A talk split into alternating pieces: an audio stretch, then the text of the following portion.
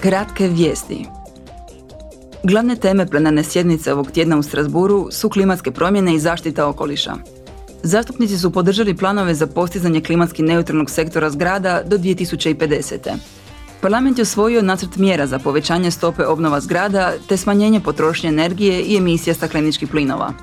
Sve nove zgrade moraju imati nulte emisije od 2028.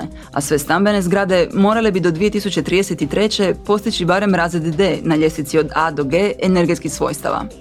Nacionalni planovi obnove trebali bi uključivati programe potpore za olakšavanje pristupa bespovratnim sredstvima i financiranju. Sljedeći korak je postizanje dogovora s vijećem o konačnoj verziji propisa. Parlament je također usvojio novi zakon o ponorima ugljika za sektor korištenja zemljišta i šumarstva.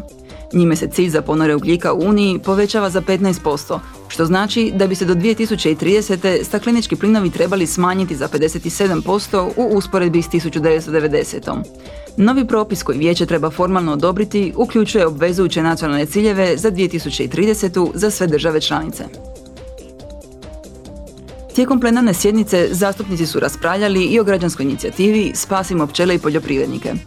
Peticijom se poziva na postupno ukidanje sintetičkih pesticida do 2035. i poticanje poljoprivrede pogodne za pčele.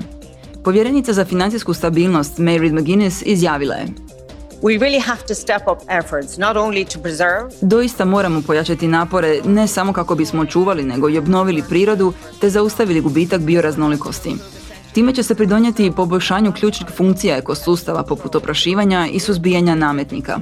Europski građani očekuju ambiciozni ishod i znatan napredak u postizanju održivosti. Inicijativom se dotiču neka ključna pitanja poput središnje uloge poljoprivrednika u prijelazu na ekološki održiviju poljoprivredu.